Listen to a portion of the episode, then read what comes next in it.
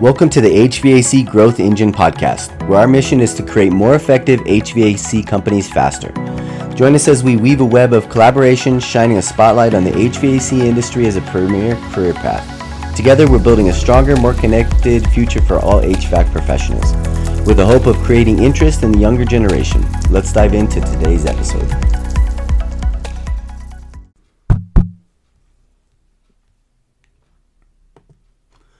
Today, we're diving deep into the topic that every HVAC business owner should think about, and that's succession. Specifically, we'll explore the compelling reasons for considering mergers and preparing your business for sale. If you're an HVAC business owner and you've pondered what happens uh, to your business once you decide to hang up your boots, well, it might seem like it's a distant concern. It's a conversation worth having sooner or later, but the time is really kind of right now. Why you ask? Uh, because HVAC uh, company, it's not just a business, it's a commitment to your employees and the community. Uh, imagine it's the peak of the summer and the dead or the dead of the winter, and your community relies on your services to keep their homes comfortable and has warranties with you. If something were to happen to you without the proper succession plan, you'd be leaving countless house households basically in a lurch, and that's not the legacy that any of us, or I'm assuming you want to leave behind.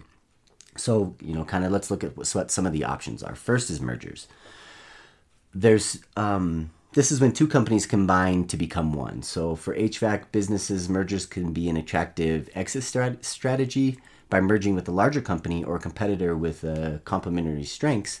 You ensure that your clientele continue receiving services, your employees remain employed, and your community continues to benefit from the expertise that took you years to build. Mergers can also open avenues for expansion uh, better resources, and improved services. Think about it as joining forces to better the, serve the community.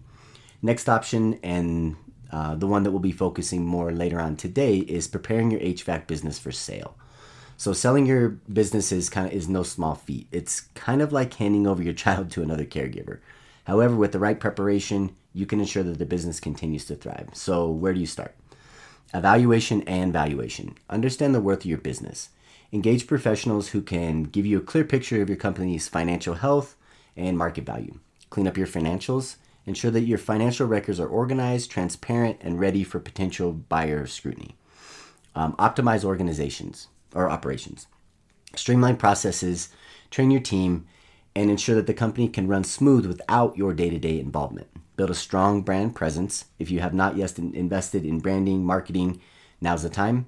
A strong brand can communicate a higher sale price. Seek expert help, whether it's legal counselor or a business broker. Get professionals on board to guide you through the sales process.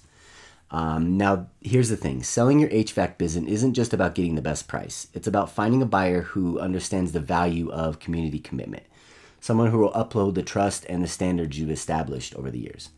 So, in conclusion, your HVAC business is more than just a revenue stream, it's a lifeline for many in your community.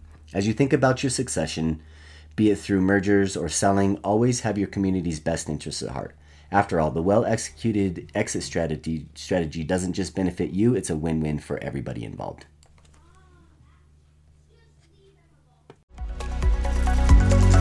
That wraps up today's HVAC Growth Engine podcast episode. If you found our show helpful and want to stay in the loop with the latest industry insights, don't forget to subscribe. And if you found today's episode enjoyable, please leave us a review. Your feedback helps us bring more of what you want and need. Thank you for tuning in, and we'll catch you on the next episode.